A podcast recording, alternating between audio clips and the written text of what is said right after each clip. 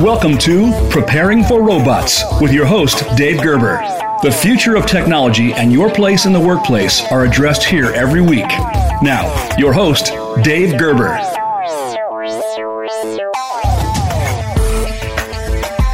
Welcome, fellow humans. I'm Dave Gerber, your host of Preparing for Robots, and I'm so excited to kick off this episode of our international program here on Voice America's Business Channel. We have a great show lined up today, and we have a very interesting guest. If this is your first time listening to the show, let me share some quick information. On Preparing for Robots, we have the opportunity to talk about the impact of all things digital on your personal, professional, business, and leadership future, everyone's future and we will dive headfirst into this seemingly endless, all encompassing, unknown digital revolution. I specialize in helping business leaders go after low hanging fruit solutions to address costly pains associated with all types of organizational and personnel related conflicts. Want to quantify how costly these conflicts are for your business? Go to conflictcalculator.com and you'll see the cost of human conflict. So I help businesses increase collaboration, save money, and generate revenue by harnessing conflict solutions. From consulting to coaching, training, and facilitation to multi generational hybrid solutions. I provide business leaders and professionals answers to all types of people related challenges. As we prepare for robots, humans are going to have to maximize their performance, increase their creative problem solving skills, their conflict management abilities, and better adapt to the changing business landscape. We're talking about losing 50% of jobs in the next 10 years. What does this mean? My goal with this show is to help bring the discussion to life so that corporate boards and executives, leaders, and professionals can better understand what is coming and what to consider. How do we help professionals become the best version of themselves to help our businesses prosper? We have to look at the digital world, simplify the conversation, and all be a part of the discussion. So I'm here to streamline complex digital subjects with the help of content experts. Let's hear what they want us to know in a way we can understand. We often don't pay attention because it becomes super technical and can even make our brain hurt. AI, AR, VR, all of it. And it's all crashing into us at the same time. How do we make sense of it? That's what this program is all about. We can help leaders from all different business industries consider the issues and then facilitate the discussion back within their organization. Let's get it started. So, today we're going to be talking about the impact of the digital revolution on human resources. And in many ways, the gatekeepers of both internal and external processes of the organization's number one asset people. So, it's exciting to look at this subject because I think it impacts everyone working within an organization. And I'm happy to now introduce and share some quick background on our featured guest today, Enrique Rubio. Enrique is an HR and tech evangelist and founder of Hacking HR Forum. He was the CEO at Management Consultants, a firm specializing in human resources. He currently works as an advisor for the CHRO at the Inter American Development Bank. He's also the co-founder of Cotopaxi, an artificial based artificial intelligence based recruitment platform focused on Latin America and the Caribbean. Welcome to Preparing for Robots, Enrique. How are you, sir? I am doing well, Dave. Thank you so much for having me today. Yeah, I'm really excited to have you. It's, it's great for you to be here. And as you know, we're here to simplify and talk about the impact of this digital revolution on humans. So, in this case, with human resources, are you ready to jump right in for us? I am totally ready. All right, awesome. So, what makes this subject uh, important for executives and HR leaders and professionals to begin engaging on now?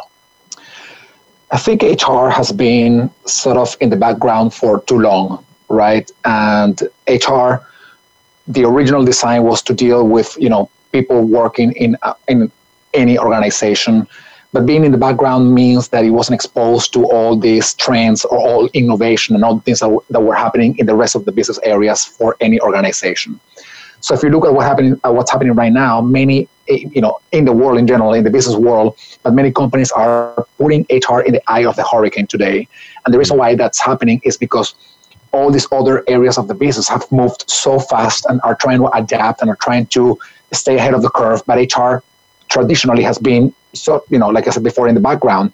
So the question for us today is, how do we uh, create a, a better HR? How do we unleash the full potential that HR may have that hasn't been unleashed, you know, over the past few years? But how can we do that now? How can we leverage on technology to do that?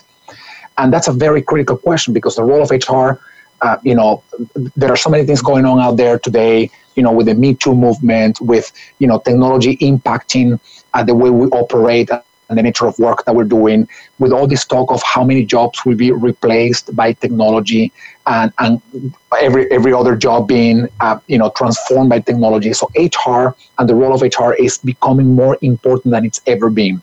My take on it though is that even though the concept of working with people, the, the concept of uh, human resources as a function is more important than ever. What's not important anymore is the way we've been operating for, you know, throughout our history. So what I'm saying is that even though, you know, the work with people, helping our companies, helping helping our people remain relevant is as as important today as it's ever been, you know, in the past, or more important than it's ever been in the past. The work of HR needs to be transformed. HR needs to be disrupted. HR needs to be hacked. You know, that's why I call this uh, event that I put together Hacking HR, because the way we've been operating hasn't delivered the kind of value that business leaders and people within their companies are looking for. So, I think the direction in which HR is going to be going over the next few years is, is going to be uh, you know, uh, changing perhaps a lot, um, just because the world is changing extremely fast, and technology will be one of the key elements in all the conversations that we're going to have in the few years to come. And actually, I have four core elements of the of this or of, of, what I call the new value proposition for HR. And these are not necessarily new elements, by the way. I mean, they've been around for a while, but we haven't put them together, and we need to put them together now. Number one is how do we focus more on people? How do we put put our people first?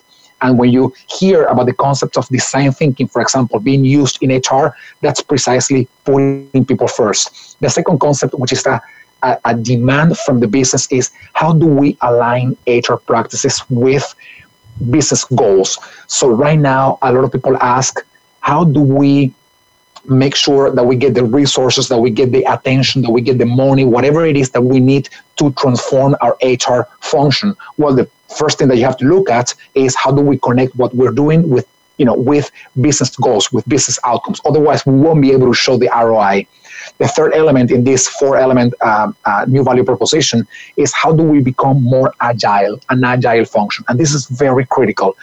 All our HR processes, I wouldn't say all, I'm sorry, you know, I don't want to generalize, but a lot of our HR processes are not only outdated, but the way they were designed, uh, they were trying to make people fit into what the processes was expecting from people to do. Now we have to do things in the other way around. We have to see how our people operate. We have to see how our, our people are working in order to design agile systems and agile processes that respond to people's needs and not the other way around, not people responding to the processes, because then we are forcing them into a box and that box may not make sense for them.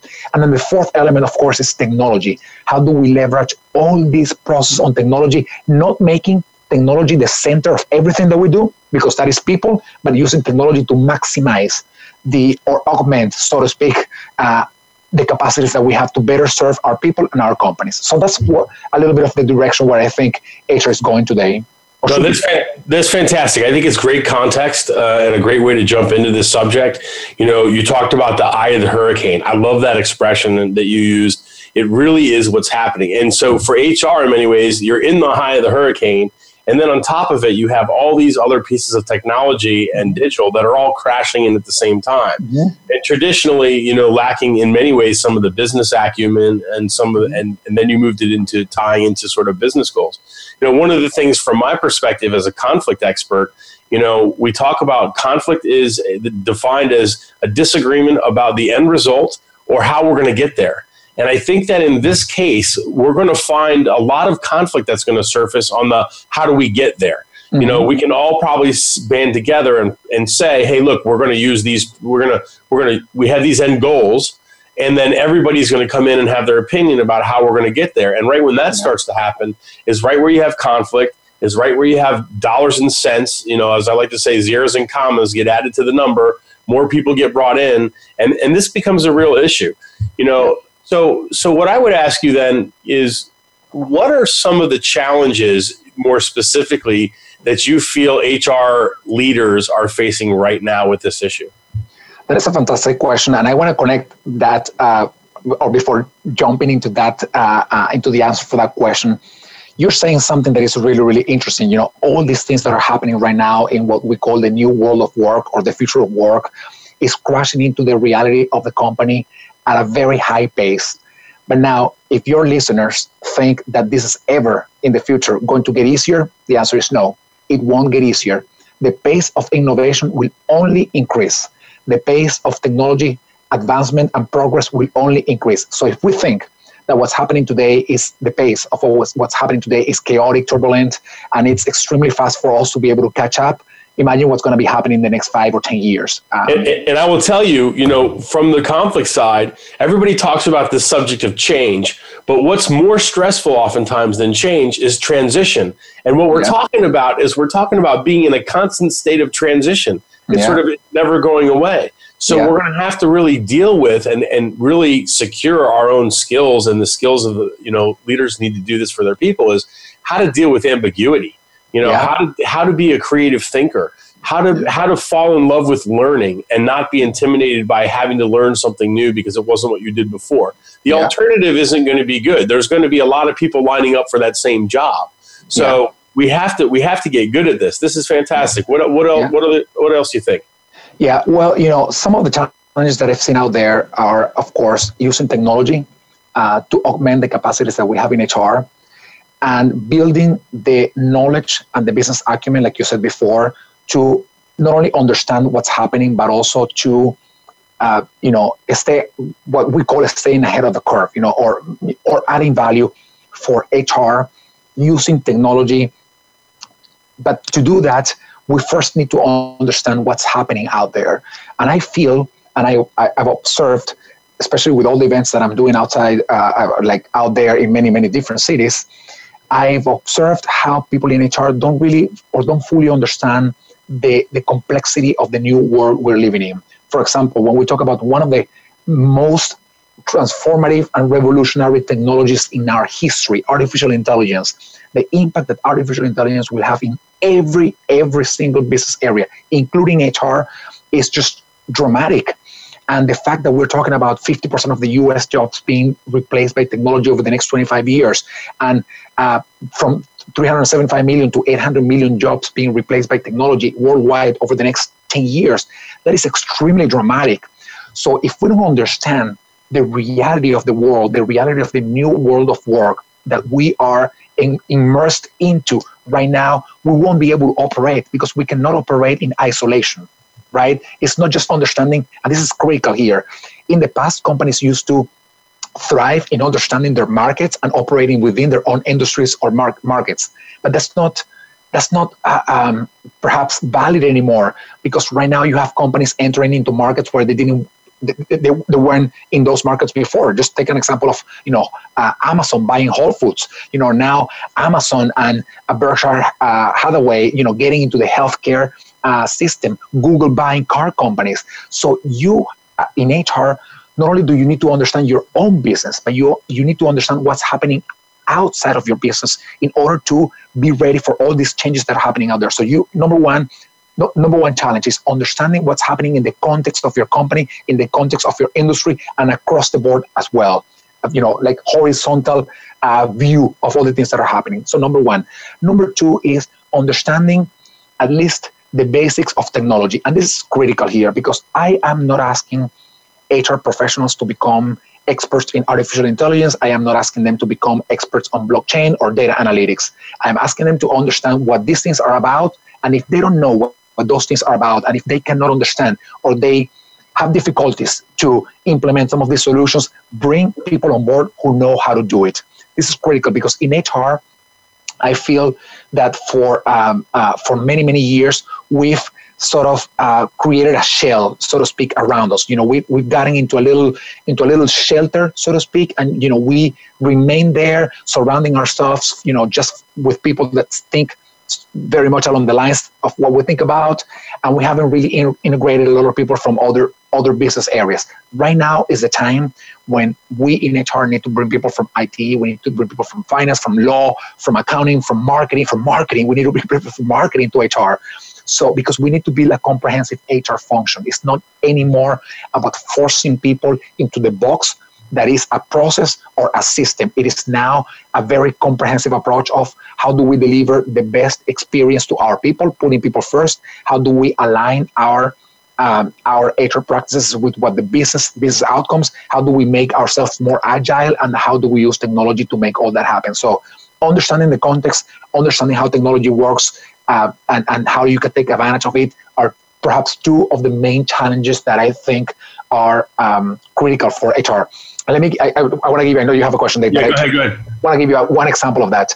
Um, by the next in the next ten years, it is expected that more than 50% of the American workforce will be freelancing. They won't, not all of them will be freelancing, just fully freelancing, but they will be freelancing. So they, some of them may have their full time jobs, and some others will have full time jobs plus freelancing.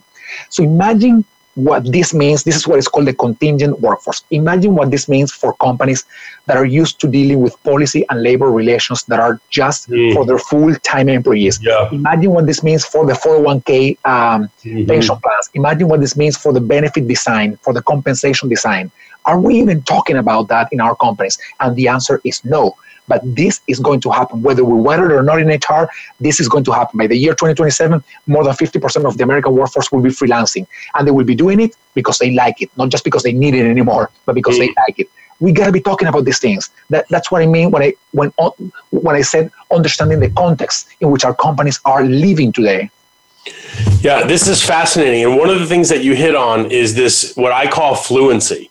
And one of the criticisms of the HR community from C suite and other is that they didn't have the business acumen, the, the vocabulary, the language of business, which is similar to what I argue with my conflict management work, which is we need to have a conflict fluency. We need to have words and tools and models that are independent of personality or race or background.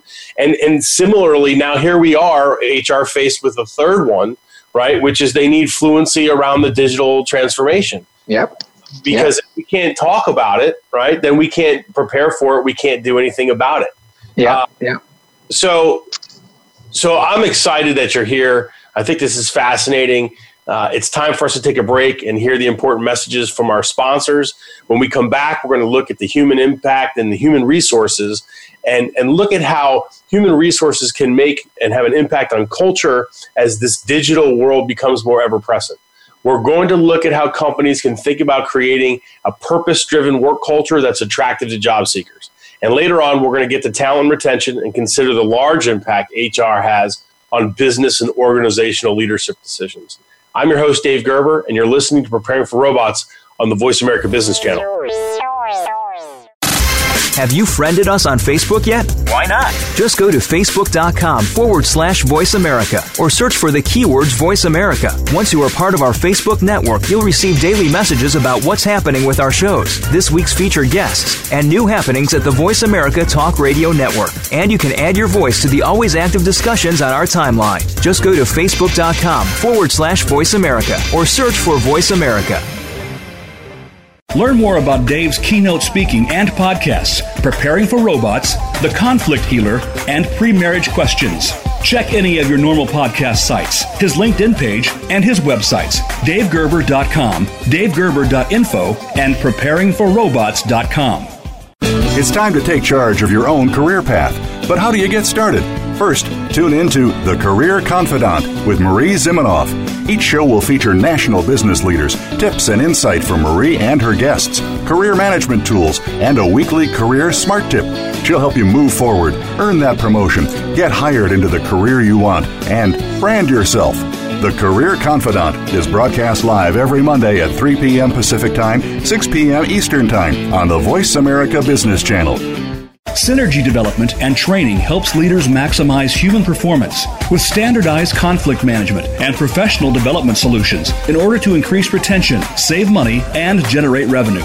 Go to synergydt.com and use the conflict calculator to learn about your organization's human conflict costs and find out what our training programs can help you do about it. That's synergydt.com to learn more. Or email Dave Gerber questions and thoughts to questions at synergydt.com. You hear about it all the time compromises, destructive malware, major breaches. You can't turn on the news without hearing about the latest cyber event. Learn more about cybersecurity, how it has become one of the most significant threats to our national security, and the battle experts undergo every day on your behalf to protect you, your families, and your data. Task Force 7 Radio with host George Rettas is the voice of cybersecurity around the world. Tune in live every Monday at 8 p.m. Eastern Time, 5 p.m. Pacific on the Voice America Business Channel. Find out what's happening on the Voice America Talk Radio Network by keeping up with us on Twitter. You can find us at Voice America TRN.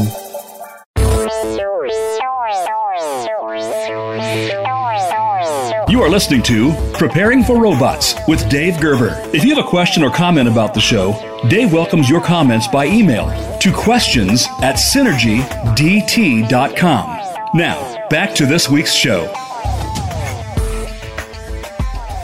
Welcome back. Welcome back. I'm your host, Dave Gerber, and you're listening to Preparing for Robots on the Voice America Business Channel. We're here with our international audience and my very knowledgeable guest, Enrique Rubio, and we're going to jump back in and, and talk about this subject. But before we do, you know, we were talking during the break about this concept of, of uh, truth, and I see myself as a as uh, as somebody who's searching for truth. But I once heard an expression that was "truth is like poetry," and most people don't like poetry. And so, you know, I think it's really interesting. Now, there's going to always be that one person says, Well, I like it. And they say, Well, when was the last time you checked the haiku poem out? You know, I think you're probably not telling the truth. You know, truth hurts. And I think sometimes that can impact us. I know, Enrique, you have some thoughts on truth when it comes to this subject, right? Yeah, and, and it is just the fact that uh, you know we don't we don't own the truth anymore. Um, you know there are there are certain principles that have remained sort of timeless, you know, throughout history, and you know, respect for life, maybe you know, for for us, and and um, you know, more so in our recent times, you know, diversity and inclusion. Uh, but there there are some things, especially when it comes to processes uh, that apply to people, that we thought they were the truth uh, or, or the final truth, you know, uh, 20, 40, 50 years ago, and they are not true anymore. One of them is performance management. Oh my goodness, the dreaded process of performance management where, where people have to be measured against some goals, and those goals are set up every year, and then you get a rating for whether you did well or not. That approach that worked, uh, you know, 40 or 50 years ago when the work that we were doing was sort of same thing day in and day out, and you were supposed to be doing the same thing day in and day out, and nobody wanted a standard deviation of your work. They wanted you to be very precise. That concept doesn't apply anymore because right now they are asking you hey, Dave, you got to fail because if you don't fail, that means that you're not doing anything new. Imagine in somebody's head, uh, especially people who have lived through these perhaps two concepts, you know, maybe, you know, baby mm-hmm. boomers or Generation X, uh, people have, they were told 40 or 50 years ago, you cannot make mistakes because we're going to punish you. And now yeah. they're told you got to fail because that means that you are going in the right way and that you are innovating. So this is a really big issue because when we talk about high perf- creating high performance teams, or I like to say growing high performance teams, accountability has to be shared. And when we talk yeah. about and and if we're going to point the finger, you know, many people have been on those teams before where so the leaders or someone says, "All right, we're all in this together. Let's take some risks and go," and then someone does and it doesn't work out, and they're all pointing the finger and saying, "Well, it wasn't yeah. me." You know, yeah. we uh-huh. live in a very, particularly in the HR community, we live in a very CYA, you know, cover your backside kind of a, approach and an atmosphere. Yeah. And, and, and even sometimes more sensitivity to those things because that's yeah. the very nature of the work. You know, so so, so let me ask you. You speak about how companies need to treat employees as customers. Can you talk more about that? Yeah, absolutely. Um, I just and I just want to give you an example of that. Um, you know, for uh, most people in the world right now, they have the opportunity to do things that they didn't have, uh, you know, just 10 or 15 years ago. Just the fact that we have a smartphone, and from our from our smartphone smartphones, we can basically get a taxi wherever we are in the world. You know, one click, and there we are. You know, we get our Uber, Lyft, via whatever it is, and now you can buy anything from wherever in the world, uh, whenever you want by clicking one thing on Amazon or Jet or whatever thing you're using. So we have become the center of attention of many companies that are fighting for our attention. They are fighting to get us, they are fighting for us to be theirs. But to do that, they have to cater to the way we behave, to the way we operate, to the things we want.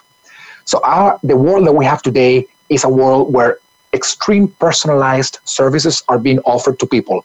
And one example, another example of that is Spotify. In Spotify, you listen to 10 or 15 songs, and after that, Spotify knows what you like. Mm-hmm. I, I, like music from I like music from the 70s, and Spotify knows that I like music from the 70s. It's always recommending me music from the 70s. So, if we have that world outside, why is it that when our employees that are customers from another companies, but they come to our company, they come in our, you know, four walls, and they, they are treated as, you know, as a resource. They are treated as, um, you know, something that needs to be fit into a into a one size fits all kind of solution, and we are not designing, uh, you know, our processes, our systems, our solutions for them. So what I'm saying is that we are customers of other companies and they are providing very personalized solutions to what we want. So when we come to our companies, we expect from our companies to behave the same way. And if mm-hmm. they don't mm-hmm. do it, just because right now we are in a candidate driven market, what we do is we, we say, you know what, Dave, thank you, but no thank you. I'm going to go to this other company that is offering me not necessarily more money, but they're offering me better opportunities for me to find my purpose, to find meaning, to be happy, to enjoy life and enjoy the work that I'm doing as well. So, why cannot we do that? What is preventing us from doing that? So, the question for our HR listeners is what do you know about your people? That is the first question. What do you know about your people? Do you know what motivates them? Do you know what they need? Do you know what their concerns are? Do you know what their anxieties, what they're anxiety about, uh, uh, anxious about? I'm sorry. Uh, do you know uh, what's important for them? If we don't have the answers to those questions, then we're making a mistake because out there there are companies that are trying to resolve those questions. They are looking at my data and they are seeing Enrique is happy when he's listening to music from the 70s and running in the mountains. That's what makes me happy, actually and that is true. So they are catering all their campaigns and all their ads and all their things for somebody like me who likes music from the 70s and running in the mountains. So why cannot we do that in our companies? Why cannot we have a, a, a, compensation or benefit program that caters to a guy that likes running in the mountains? We can do that. So we have to consider that our employees are our customers and we have to treat them as, as, as that. Yeah, I think that's awesome. And I think the other thing is we have to treat employees as the same people they were when they leave us. So they don't always they go home to the first, this all started with the remote control, right? I mean, the, the, the TV remote control changed everything. Now I my attention span it changed how my ability to to move things and to go to different stuff, different topics. And now we have so many, and I know HR deals with this. We have digital distractions. You've got mm-hmm. YouTube, got yeah. all these things that are sucking people's attention. And at the same time, people are essentially customizing their own life and they're yeah. finding the usage of these things. And so, one of the issues, not to get on a tangent, that I is very important to me is school. And you know, we have to shift the way that we're educating uh, our students because we just like we don't have hr 40 50 years ago we don't have the same business place and we don't have the same schools. And so we have to be setting people up to come out. The other thing you talked about is uh, this uh, what i call like i mentioned it earlier is currency. You know everybody has their own currency. You know in the world of conflict management we have to look and see what's really a driver what's a motivator what's actually getting people to follow through to spend their discretionary energy and their time you know, yeah. on the on the projects that are at hand. So this is this is a really big a big component, uh, and making sure that as we're doing that, we're understanding that we're effectively we're building trust. We're, yeah. we're, we're building trust. One, we're building trust before they even get hired. If this is a hire a new employee, we're yeah. building trust while they're there, and we're building trust to keep them there. And it's all happening by being a little bit more uh, as you said earlier, agile in our approach to how we're going to see the motivation of the next level of employees. And what I call the millennial effect, yeah. uh, both for good or bad, is you know what millennials want is now starting to be desired by other people. Yeah. it's like it's like okay, well, you know, I want that work life balance. I know I'm 55 or whatever, yeah. but you know what? That actually looks kind of attractive. So I'd like yeah. some of that. And so I think those issues are huge. What do you think? Oh, I think that is extremely important and critical. I actually I recently wrote an article on, on my LinkedIn uh, profile, and basically what I was explaining is how companies from the present are not ready for the future and they are not even being redesigned or re, you know they are not rethinking about the process for the future and one example of that is and this is true for school you know not going on the tangent like you did uh, or like you said before but you know this is true for schools and for corporations companies as well they are used to a kind of life that was designed in three very segmented uh, uh, eras in your life one of them was you know you you go to school then um, then you work, and then you retire. And each of those discrete times in your life are not discrete times anymore because we are in a swirl of all these things mixed together. So what I'm saying is, you go to school and you're working at the same time and then you take 10 years before doing a master's degree or five years if you want to do a master's degree at all. Then you go to work and then you say goodbye to work because I'm going to go back to school to do something else. I want to switch my careers. Oh but in between i want to take a sabbatical because i want to go to explore the himalayas before you know the glaciers melt you right. know so it's very compartmentalized. It's it's now it's sequential almost. Some so it's almost like somebody it's just been around for so long and the and the work ethic and the grind has been there for yeah. so long. Yeah it was so long, but there was no technology to bridge that gap. And yeah. that's one of the things that I try and I talk to my daughter who's really bright and and has a lot of potential. And I see and I sort of feel as a father, I feel like my responsibility amongst a lot of things, but one of them now that wasn't there for my father was to teach you how to make money from just who you are and what your experiences are. You know, yeah. how, you know, she's starting a babysitting business. She's played instruments. You yeah. know, she, uh, she's written books with me on self defense. You know, how do you turn some of those experiences, which other people really want to know about and be a part of and learn yeah. from, how do you monetize those? So you don't have to wait until you're 18 years old and graduate high school to go build a website, or you don't have to do those things. And so if we start to encourage that kind of a thinking, when they get to the workplace, they're already going to be more agile and more ready to, to move to whatever is needed or whatever new information is needed to be learned, yeah, right? Yeah. So I'm, I'm talking about that actually. I, one thing that I may suggest, this has to do, but also not doesn't have to do at all like too too closely with HR. But if your if your audience is curious, there are um, there are a couple of things that I that I want to suggest. Number one is looking at Einstein's uh, biography. Uh, Einstein's, Einstein's biography is fascinating because the way he saw school, he saw school as a killer of creativity and curiosity.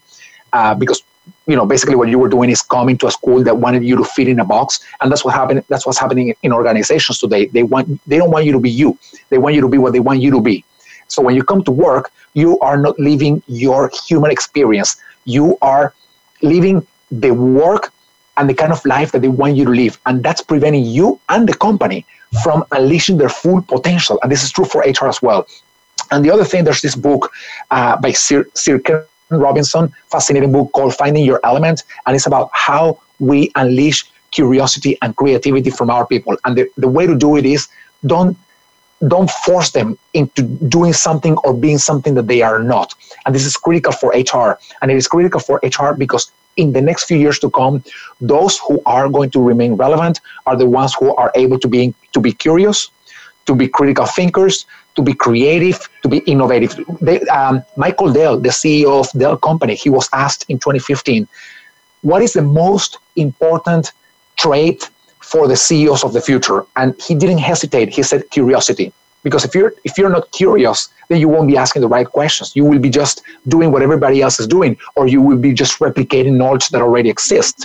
And by the time you replicate it, it might be already obsolete. So you gotta be curious. So HR needs to work in redesigning the way we work, the way we go, the way we live at work, or you know, combine our life with work in order for us to be able to be ourselves. And technology can do a lot to help us in this process, a lot.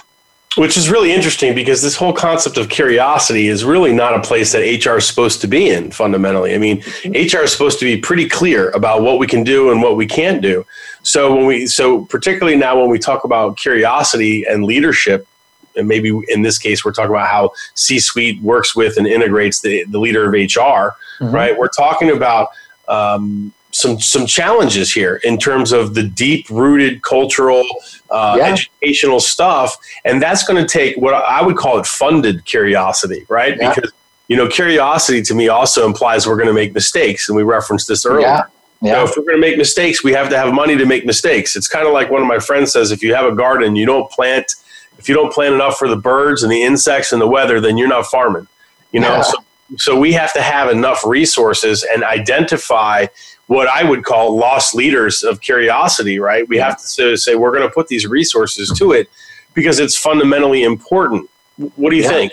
Yeah. No, I I think that. Um, you know, we we are we the, the, the World Economic Forum is calling this time that we're living in right now the fourth industrial revolution. There's a very interesting book by Thomas Kuhn, uh, an American philosopher, by the way, and scientist. I you know very much uh, I appreciate him a lot. Um, um, he wrote a book called The Structure of Scientific Revolutions, and basically what he said was, when the things that you have in place cannot explain the reality anymore, there's a crisis and mm. when that when a crisis happens, a revolution happens because new knowledge is, is going to be created out of that crisis. And then you're going to have a new normal that will take a while to be disrupted again. That's what is happening today. When you say that you know we are used in our workplaces to not make mistakes because we're punished to not be curious or creative because we are we are hired to do one thing and that's the one thing that we have to do and we have to do it well the world behaves very differently today so i've, I've I've been saying for quite a while now that our world, our structures, the way we think in HR, but the way we think in our organizations is in crisis right now because we're trying to explain this new world of work with the old dogmas that are obsolete. You know, we're trying to tell people you gotta innovate, but we don't let them be curious. We have to, we tell them you gotta come up with new ideas, but we don't let them make, make mistakes. We tell them you gotta be efficient, but we are spending resources on things that we don't have to spend resources. So we are trying to explain a world that is new behaves very differently with all thinking, all structures. And we cannot do that. And you said it yourself about the generations working together. The, the millennial effect has created a massive perhaps mindset transformation because those that are not millennials they now want what millennials have pushed forward for example this thing of work life integration or work life balance so in the past you used to work 40 years straight and then retire now people that are you know from the from previous generations, the millennials, the X and the and the baby boomers, they want to take their, their sabbaticals as they are working. You know, look at the movie The Intern. This guy, you know, with uh, Robert De Niro, this guy wanted to come back to work, and he said, "Well, you know, I'm I'm 65 years old. I retired, but I want to go back to work. So I want to be an intern." He started over his career. So we cannot explain those that reality with the same structures that we had that we've had in place for so many years. So one thing here for HR people to consider is how do I let those old things go and how do I look at the things and start anew, start my thinking from, from a scratch, so to speak. Yeah, you know, in sort of summary with what you just said, I would almost call this like the new digital paradox. You know, uh, it's it's we've got this boxed in thinking that doesn't allow us right to do what we need to do, and we're judging everything back by an old filter. Yeah, uh, yeah, we are that can be dangerous. So, look, it's time for us to take a quick break to hear the important messages from our sponsors. When we come back, we're going to look at a few questions, including what does HR need to be thinking about now with respect to the digital revolution? And on the flip side, with the future of work, what do you think job seekers should do to be ready for the next 10 years or more? I'm your host, Dave Gerber, and you're listening to Preparing for Robots on the Voice America Business Channel. Have you friended us on Facebook yet? Why not? Just go to facebook.com forward slash voice America or search for the keywords voice America. Once you are part of our Facebook network, you'll receive daily messages about what's happening with our shows, this week's featured guests, and new happenings at the Voice America Talk Radio Network. And you can add your voice to the always active discussions on our timeline. Just go to facebook.com forward slash voice America or search for Voice America. Learn more about Dave's keynote speaking and podcasts, Preparing for Robots, The Conflict Healer, and Pre Marriage Questions. Check any of your normal podcast sites, his LinkedIn page, and his websites, davegerber.com, davegerber.info, and preparingforrobots.com. It's time to take charge of your own career path. But how do you get started? First, tune into The Career Confidant with Marie Zimenoff. Each show will feature national business leaders, tips and insight from Marie and her guests, career management tools, and a weekly career smart tip. She'll help you move forward, earn that promotion, get hired into the career you want, and brand yourself. The Career Confidant is broadcast live every Monday at 3 p.m. Pacific Time, 6 p.m. Eastern Time on the Voice America Business Channel. Synergy development and training helps leaders maximize human performance with standardized conflict management and professional development solutions in order to increase retention, save money, and generate revenue. Go to synergydt.com and use the conflict calculator to learn about your organization's human conflict costs and find out what our training programs can help you do about it. That's synergydt.com to learn more. Or email Dave Gerber questions and thoughts to questions at synergydt.com. You hear about it all the time compromises, destructive malware, major breaches. You can't turn on the news without hearing about the latest cyber event. Learn more about cybersecurity, how it has become one of the most significant threats to our national security, and the battle experts undergo every day on your behalf to protect you, your families, and your data. Task Force 7 Radio with host George Rettas is the voice of cybersecurity around the world. Tune in live every Monday at 8 p.m. Eastern Time, 5 p.m. Pacific on the Voice America Business Channel. Find out what's happening on the Voice America Talk Radio Network by keeping up with us on Twitter. You can find us at Voice America TRN.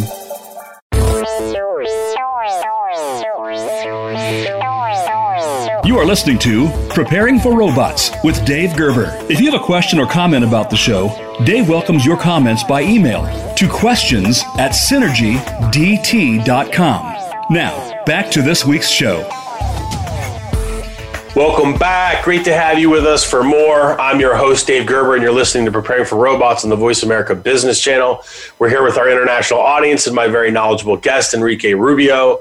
And, you know, I have, a, I have this thought, and I want to share this and find out what Enrique thinks. And that is, you know, we're seeing when we when it comes to hiring, and we can talk about talent and retention here to follow.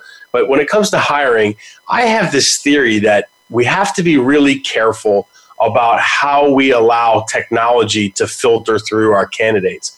I have this feeling that there are going to be a lot of really qualified people who bring a holistic approach to their subject matter and may not get actually even make the first cut because, for instance, they only have six of nine qualities that are required on, on LinkedIn or some other tech, tech spec. You know, so what are your thoughts about how AI and how tech is going to influence hiring, and are we can we possibly miss out on some good people? That is a fantastic question because actually one of the cases the of, of most used of uh, artificial intelligence today in HR is in recruitment. And, and yes, there are there are challenges, but challenges that have existed also, you know, in the past as well. Because you know, humans, when when you get one position and you have 200 uh, candidates per position, then you want to focus on the top 10 or the top 20%. And those are the ones you know that have the qualifications for that position. And you also want to make sure whether they have a cultural fit with the organization or not. So what's, what happens is that it's still in the in the past approach or in the old approach, HR had to go through all the 200 resumes or the 200 uh, job applications packages and see which you know who was a good fitter and not. Technology uh, and artificial intelligence today, what they are allowing you to do is focus more on the top 20, top 10% of the funnel and sort of filtering out some of those candidates that don't have the qualification that you need. So now one of the challenges that I see is uh, for example, what if those machines that are doing this work are programmed only by men? And mm-hmm. I'm not saying this. I'm not just saying this out of the blue. I no, you're just talking about bias. You know, what is the bias? Yeah. Yeah, that's fantastic. And I'm saying it, and I'm saying it because I've lived already the experience find, trying to find speakers, female speakers, to talk about artificial intelligence in recruitment. So I did a research on three, 300 uh, people working on artificial intelligence for recruitment, and I found that only 30 of them were women, 10%. So imagine if those machines are programmed mostly by men. I'm not saying that we're, we're going to do it wrong because we, we purposefully will do it wrong. I'm just saying that we have our biases. And sure. we use words that are, um, uh, and terms that perhaps are appealing to a man but may not be appealing to a woman or to anybody from any sexual orientation or race or ethnicity and whatnot. So how do we manage that? Yeah. Uh, so we got to make sure that we understand the limitations of technology as well. Technology can really, really help us augment our capacities as, as HR professionals and as human beings, but we must be aware of the limitations, of the challenges, and of the, of the ethical implications that all of these things have. Now, so that's a great that's a great thing for, uh-huh. for leaders and HR um, directors and, and presidents to be thinking about with respect to how they're dis- making decisions on the software that their organization is going to use. Absolutely. And, and looking at some, and that may not be, you know, those biases may in fact, those may be new thoughts for people today. That may not be the sort of variables that people have been looking at when they've been purchasing this type of uh, equipment um, and, and technology in the past. Yeah, so yeah, yeah. Because because right now basically what you're doing when you use artificial intelligence for recruitment is that you are training a machine to do part of the work that you as human did, did before as a human did before and that's what we call augmenting um, augmenting hr or, augmenting your capacity so let's say that you were spending 100% of your time reviewing 200 resumes per position and you had a number of positions only to focus on the top 10 or 20% now, what you can do is the bottom 80% is filtered out by technology, and you focus most of your time on the top 10 and 20. So now you are gaining way more time to focus on the candidates that are real fit for the position and not on everybody else that is not a fit for the position. But what happens here is that you got to make sure that the technology that you're using is really proper, the right technology with the right background in order to help you filter out that 80%. That's always going to happen. You post one job, you hire one person, and you're going to filter out everybody else. Now, what technology is doing for you is helping you do that filtering process, but you got to make sure that the technology for you is right. And to me, the fact that we need to be aware of gender, uh, diversity, inclusion issues is fundamental in this conversation about technology. I don't want just men doing programming artificial intelligence machine. Neither do I want just women doing that. I want diverse group, groups of people from different backgrounds, different ethnicities, races, you know, uh, um, gender, whatnot, doing this process together because that's when we are really going to take advantage of technology. So, so that's great. So that's a that's a great insight and a set of insights around the this idea around hiring. Now that we've got them, now that they're working for our organization, let's talk about tech with respect to retention. Yeah, fantastic. I mean, you can use technology today to do several things, exciting from onboarding. Today, you can use virtual reality or augmented reality to onboard your employees. So if you're working, if you have to work with heavy machinery that is being made in uh, India or in China, and you're here in the US or vice versa, you can definitely create great onboarding experiences by using uh, virtual or augmented reality. So number one, but then you are on, you know, you're on board on your on your company. So now you go to a second stage, which is well i want to you know get feedback be mentored you know be coached in order for me to have the right opportunities and grow within you know this company so how can you use technology for that? There's technology that provides you with um, helps your leaders and yourself to engage on real-time feedback real-time mentoring. And that's why i thought i said before that the performance management approach of setting goals once a year and giving you feedback once a year that is dead. That is that is done. It's gone. We gotta we gotta just throw that out of the window and focus on the things that right now can help us provide that feedback on a one-on-one basis, but on an ongoing, uh, constant basis as well. And there's technology that allows you to do that. Personalizing uh, services. You want to be paid of course, uh, uh, fairly, but you also want to have a, a, benefit package that really caters to you. And let me give you one example. Do you think somebody who's 20 years old, who just came out of you know law school and has a debt of $200,000, would they be thinking about their retirement plan in the next 100 years because they're going to live up to their 120? They are not thinking about that.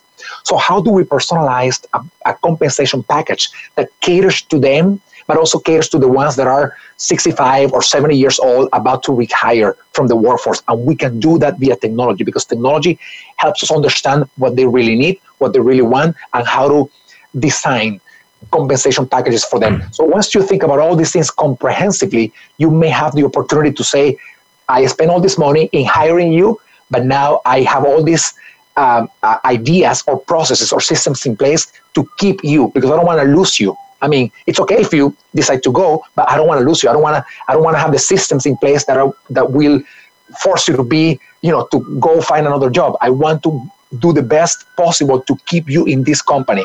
Um, and it's a little bit of all these things that I'm talking about right now. And technology definitely allows you to do that. It, it, it's there for you.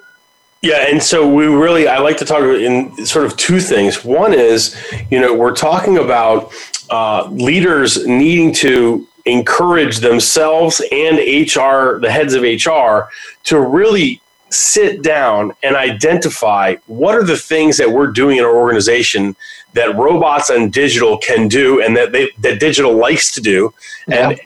let's stop doing those and yeah. so this really even goes back to looking at job roles and responsibilities identifying what computers are going to do and what humans are going to do and then transitioning to how we're going to get humans into those jobs and all the while having one of many concurrent discussions is leadership sitting down and talking about okay we can make all those changes but how do we then keep that person happy who's in that new role mm-hmm. so yeah. we've got all those things you just mentioned with 401k retirement time off four day work weeks you yeah. know you know working from home you know that whole xy model of i've got to see you uh, to know that you're being productive is is is gone uh, and in many ways yeah in many ways with you know hmm. even this technology we're using right now you, if somebody's on it you know that they're likely they're working and they're doing business and they're probably yeah. enjoying it more and they're probably having a little bit of an interpersonal time yeah uh, now depending on the age depending on their background those things what you're really talking about is is something that they need to do at the beginnings of education and the same thing they need to do all the way into the workplace are really these individualized education plans you know, yeah. everybody really has to have, and we still obviously need to have uh, a skeleton model for this stuff. We we can't just be willy nilly and giving everybody no, yeah. uh, different stuff. But what I think we're talking about here, and what you're saying is, we need to be a little bit more creative. We yeah. need to allow that curiosity that you talked about earlier to drive us into a space where we can do some of the the real difficult thinking. Uh, it's difficult because we know in some ways we're talking about job losses, we're talking about job changes, yeah. and, and I think the other piece, you know, particularly when we talk about people that need to be paying attention, are if you're making less than forty thousand dollars a year and you're not in a human to human industry like teaching or nursing, your job is going to go away at some point. Now, it may not be two years, it may not be ten years, but that's that's what the the trend is showing. And so, as HR leaders, need to be thinking about the knowledge that it's 150 to 400 percent to replace somebody. Instead, how do we get them to shift what they're doing and where they are, and right and work with them, right?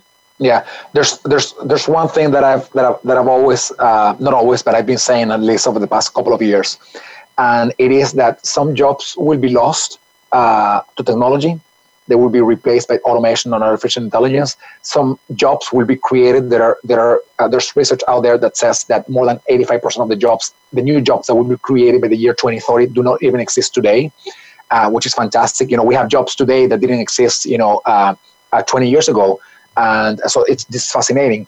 But this is this is the truest true of all these things that we're talking about. All jobs, everything that we see today in life and work will be or is already being transformed by technology. I mean, there's no single job that will remain the same. Your job, I mean, right now you and I are connected via Zoom. Zoom is a new thing. I mean, it's, it's been around, what, two, three years? And you have a computer, but 20 years ago, nobody had that opportunity to have a radio program via computer, you know? And you have your smartphone that didn't exist more than 10 years ago. So, you know, our w- world, what we do and the way we do it is being constantly transformed by technology. But in the past, there might have been a few uh, careers or a few uh, you know areas fields of knowledge that perhaps didn't get that much transformation from technology. I think that over the next few years we're going to see every single thing transformed by technology. Law for example the lawyers. I mean the paralegals oh, everything paperwork. Stock right stock traders. Uh, I mean, every, every job. Factory workers. Yeah. I mean, all of them. You know, artificial intelligence will be will be doing a lot of uh, will be will be having a lot of impact on this paralegal work. You know, so that everything in general, everything. Yeah. So yeah. Yeah. No, this no, this has been fantastic, and our focus on HR, I think, is really important for leaders uh, and business professionals in, in all industries. What we talked about is thing, is stuff we can take uh, across and have it have us go back and facilitate within our own organization these types of discussions. Before I let you go, though, I have to ask you some lightning round questions that I like to have for some fun. I ask everybody who comes on the show, no pressure, you know, just fun. All right. So, uh, all right. one thing you love about technology it opens up opportunities for everybody. One thing you dislike about technology that is being monopolized by a few so far. You know, the newest things uh, are being monopolized by a few because uh, they have the resources, and I wish we could see this in more hands to create more solutions for the problems that we have in the world. That's great. If you could have a robot do anything for you, what would it be? uh, mow the lawn in my house. I mean, I get bitten by uh, mosquitoes all the time, and I hate it. uh, that's great. So, what will humans do in 30 years if jobs have disappeared and shifted? I hope that we can start doing this today. I hope we can start enjoying life more. I mean, we deserve to enjoy life more. I, I, I, I, I spend a lot of time of my time in the outdoors, uh, in the mountains, running, uh, climbing, and I wish we could do that more often. And everybody can do that. I mean, we have to enjoy life. Well, I think that life is too short. Life is too yeah. short. to not enjoy it. Yeah, and when you talk about the world of work, we're really talking about there's no reason why you know you can't climb the mountain and then pull out your cell phone and make connection back and, and do the work that you need to do and i think that's going to what i talk about this and i may i mention it somewhat sometimes repetitively on this show but you know i think that right now self this concept of self actualization mm-hmm. is reserved for the wealthy yeah. and you know if you're if you're dealing with your basic needs you know yeah. you really you really can't get there. I think this is what our technology will do is help everyone live a better life. Let me ask you, my last question for you is if people want to learn more about you, Enrique, how, how do they do that? They can go to my LinkedIn profile, Enrique Rubio. That is the main uh, point of contact. They can go to the website that uh, we have for the events, hackinghr.io. Uh, but me directly via via LinkedIn. It's the easiest way, Enrique Rubio, and they will find me, founder of Hacking HR. Fantastic. We are all out of time this week. Hopefully, we have energized you on this Monday and for the rest of the week as well. Check this out dealing with workplace conflict, communication, emotional intelligence, you know, creative problem solving, leadership. The ability to do all these things well is the future for humans, businesses, and organizational employees. If you want to talk more about it, email the program at questions at synergydt.com. Tune in next week for our show where we might look at the impact of digital on crisis management, higher education, government, or politics. We might investigate how schools are teaching with robots or how cybersecurity works, or maybe about where the next set of chatbots lurks. Wishing every human on the planet a great day today and a jump start to the rest of the week. You've been listening to Preparing for Robots on the Voice America Business Channel. I'm your host, Dave Gerber. I love you, and we are out of here.